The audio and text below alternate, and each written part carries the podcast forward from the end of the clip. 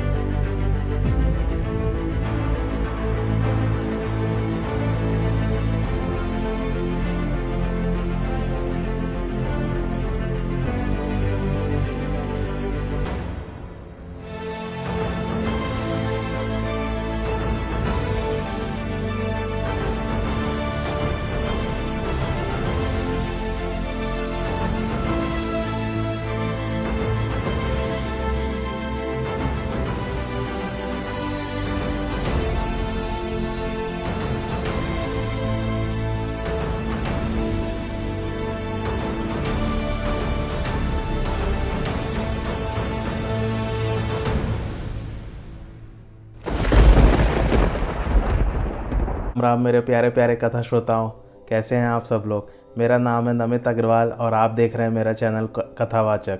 स्वागत है आपका मेरे चैनल में। पिछले एपिसोड में हम लोगों ने पहला कांड, जो रामायण का था, बाल कांड, वो समाप्त हो गया था। आज हम दूसरा कांड, जिसे हम कहते हैं अयोध्या कांड, वो आरंभ करने जा रहे हैं। प्रभु श्री राम का नाम लेते हुए दूसरा कांड आरंभ करते हैं आज। जब से श्री रामचंद्र जी विवाह करके घर आए, तब से अयोध्या में प्रतिदिन नए मंगल उत्सव होने लगे।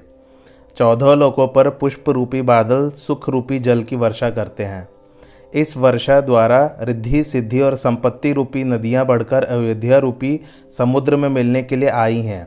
इसलिए सबके हृदय में ऐसी इच्छा है और शिवजी से विनती करके यही कहते हैं कि राजा जीवित रहते ही श्री रामचंद्र जी को युवराज पद दे दे तो अच्छा हो।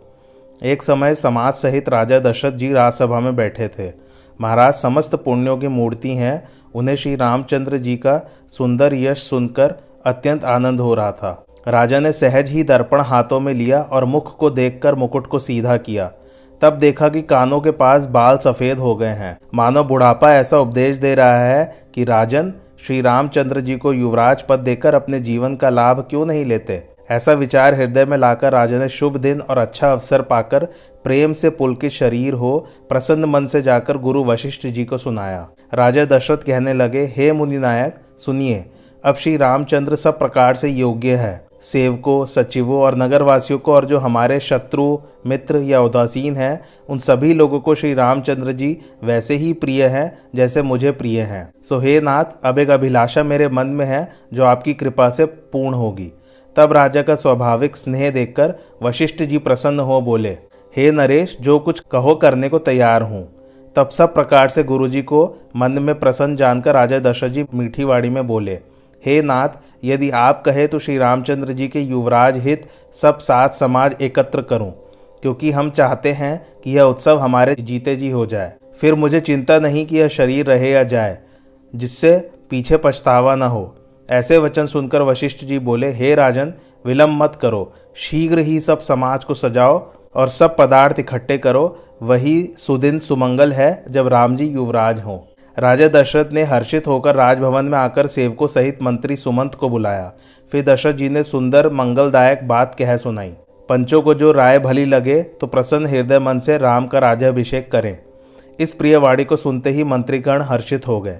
राजा दशरथ जी ने कहा, मुनिराज, वशिष्ठ जी की जो जो आज्ञा हो, वह वह श्री रामचंद्र जी के राज्याभिषेक के लिए शीघ्र करो। वशिष्ठ जी ने कहा, उत्तम तीर्थों का जल ले आओ। औषधि, जड़, फल, फूल, पान, मृगछाला, बहुत प्रकार के ऊनी तथा रेशमी वस्त्र, रत्न आदि, जो संसार में राज्याभिषेक के लिए प्रयोजनीय हैं, उन्हें मंगाने की आज्ञा दी। वशिष्ठ जी ने वेद के अनुसार सब रीतियाँ कही तथा नगर में कई प्रकार से मंडप सजाने के लिए कहा। मुनीश्वर वशिष्ठ जी ने जिसको जो आज्ञा दी, वह उस कार्य को शीघ्रता से करने लगा।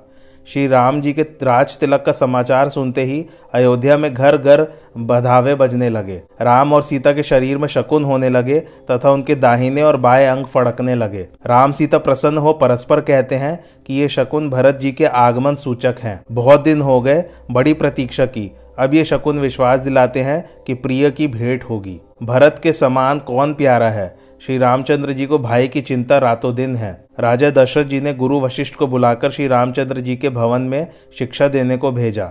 तब गुरु जी का आगमन सुनते ही रामचंद्र जी ने द्वार पर आकर प्रणाम किया। फिर आदर पूर्वक अर्घ्य देकर महल में ले आए। राम जी कमलवत हाथ जोड़कर बोले, यद्यपि सेवक के घर स्वामी का आना मंगल देने वाला है और अमंगल का नाश करने वाला है तो भी हे नाथ, यह उचित था कि दास को बुलाकर कार्य के लिए भेजते।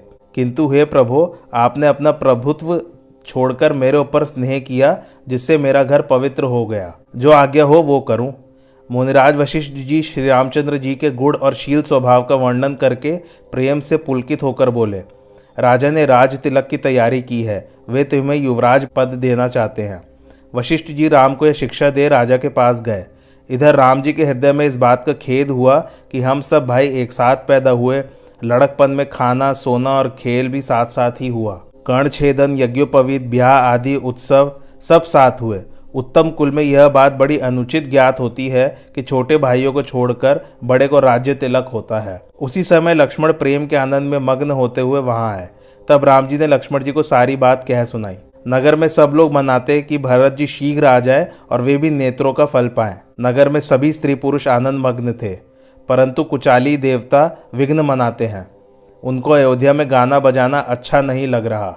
देवता सरस्वती का आवाहन करके प्रार्थना करते हैं और बारंबार पैरों में पकड़कर विनती करते हैं और कहते हैं, हे माता, हमारी बड़ी विपत्ति देखकर आप वही यत्न करें जिससे श्री रामचंद्र जी राज्य छोड़कर वन में चले जाएँ, जिससे देवताओं का कार्य सिद्ध हो। देवताओं की ऐसी प्रार्थना सुनकर सरस्वती खड़ी खड़ी पछताने लगी कि मैं कमल वन के हेमंत ऋतु की रात्रि के समान हो गई। देवता कहते हैं, हे माता, तुम्हें इससे कुछ भी दोष नहीं लगेगा। जीव अपने अपने कर्मानुसार सुख दुख के भागी होते हैं, इसलिए तुम अयोध्या जाओ। देवताओं ने बारंबार पाव पकड़कर सरस्वती को संकोचित किया, तब वे देवताओं की शूद्र बुद्धि विचार कर चली। देवताओं का निवास तो ऊँचा है, पर कार्य नीच के समान है। जो दूसरे का ऐश्वर्य नहीं देख सकते। तब अयोध्या में पहुंचकर वह मंद बुद्धि मंथरा रानी केकई की दासी अपयश की पिटारी बनकर उसकी बुद्धि को फेर कर चली गई। मंथरा ने नगर की सजावट को देखकर लोगों से पूछा तो राम का तिलक सुनकर उसके हृदय में दाहा हो उठा। तब वह कुबुद्धि विचार करती है कि इस प्रकार इसी रात में विघ्न पड़े। तब वह उदास होकर कैकई के पास गई। रानी ने हंसकर कहा तू मलिन क्यों है? मंथरा उत्तर नहीं देती और ऊँची श्वास ले स्त्री चरित करके आँसू गिराती है। कैकई ने हंसकर कहा, तेरे बड़े गाल हैं। ऐसा मेरे मन में आता है कि लक्ष्मण ने तुझे कुछ सीख दिया है। इतने पर भी बड़ी पापिनी मंथरा नहीं बोली। तब रानी ने भयभीत होकर कहा, कहती क्यों नहीं? राजा, राम, लक्ष्मण, भरत और शत्रुघ्न कुशल से तो हैं। यह सुनकर कुबरी के हृदय में पीड़ा हुई। उसका हृदय जल उठा। तब मंथरा बोली, हे माता कोई मुझे क्या शिक्षा देगा और मैं किसका बल पाकर गर्व करूँगी? राम के सिवा आज किसकी कुशल है, जिन्हें राजा युवराज पद दे रहे हैं? जाकर नगर की सजावट क्यों नहीं देखती, जिसे देखकर मेरा मन क्षुब्ध है? पुत्र भरत विदेश में है, तुम्हें सोच नहीं है? जानती हो, राजा ही हमारे वश में है। पलंग पर तोशक तकिया लगाकर सोना तुम्हें बहुत प्रिय है, परंतु राजा की चतुराई नहीं देखती हो? मंथरा के मलिन वचन सुनकर रानी ने उसे मलिन मन जाना। वह खींच गई और डपट कर बोली, अब दूरी हो ए घर फोड़नी। फिर ऐसा कहेगी तो जीभ ही खिंचवा लूँगी। कैकई ने फिर कहा, हे प्रियवादिनी मैंने तुझे शिक्षा दी है, तेरे ऊपर स्वप्न में भी क्रोध नहीं करना है। यदि सचमुच कल राम का तिलक है तो हे सखी, अपनी मन भावी मस्तूब मांग, मैं दूँगी। कौशल्य के ही समान राम को सब माताएँ सहज स्वभाव से प्यारी हैं। यदि ब्रह्मा कृपा करके पुनः मनुष्य का जन्म हो तो राम और सीता मेरे पुत्र और पुत्र वधु हों। राम मुझे प्राणों से भी अधिक प्रिय है। उनके राज्य तिलक से तुझे दुख क्यों है? तुझे भरत की शपथ है। तू कपट छोड़कर सत्य कह कि इस हर्ष के समय में तू खेद क्यों कर रही है? मुझे इसका कारण सुना। हे माता, जो झूठी सच्ची बातें बनाकर कहते हैं, वे तुम्हें प्रिय हैं, और मैं कड़वी हूँ। इसलिए अब मैं ही ठकुर सोहाती बातें कहूँगी, या रात दिन चुप रहूँगी। ब्रह्मा ने करूप बनाकर परवश कर दिया, जो बोया है सो काटती हूँ। कोई भी राजा हो, हमें क्यों हानि है? मैं दासी छोड़कर रानी तो ना हो जाऊँगी। यह मेरा स्वभाव ही जलाने लायक है कि आपका बुरा मुझसे देखा नहीं जाता। इसलिए मैंने कुछ बात कही थी, सो हे देवी, क्षमा करें, मुझसे बड़ी भूल हुई। रानी ने देवताओं की माया के वश में होने के कारण कपटयुक्त प्यारी दासी के वचन को सुनकर उसे सुहृदय जानकर उस पर विश्वास किया। वह बारंबार मंत्रा से पूछती, जैसी होनी थी, वैसी ही बुद्धि फिर गई। तब अच्छा घात जानकर दासी हर्षित हुई। तुम पूछती हो, पर मैं कहते डरती हूँ, क्योंकि मेरा घर फोड़नी नाम रख दिया। ऐसी बातों से केकई को अपने अनुकूल करके अयोध्या की साढ़े साती मंत्रा बोली, हे रानी, तुमने कहा कि मुझे राम सीता प्यारे हैं। और राम को आप प्यारी हो। यह बात सत्य है। पर यह बात पहले थी, अब नहीं। समय पलट जाने पर मित्र शत्रु हो जाते हैं।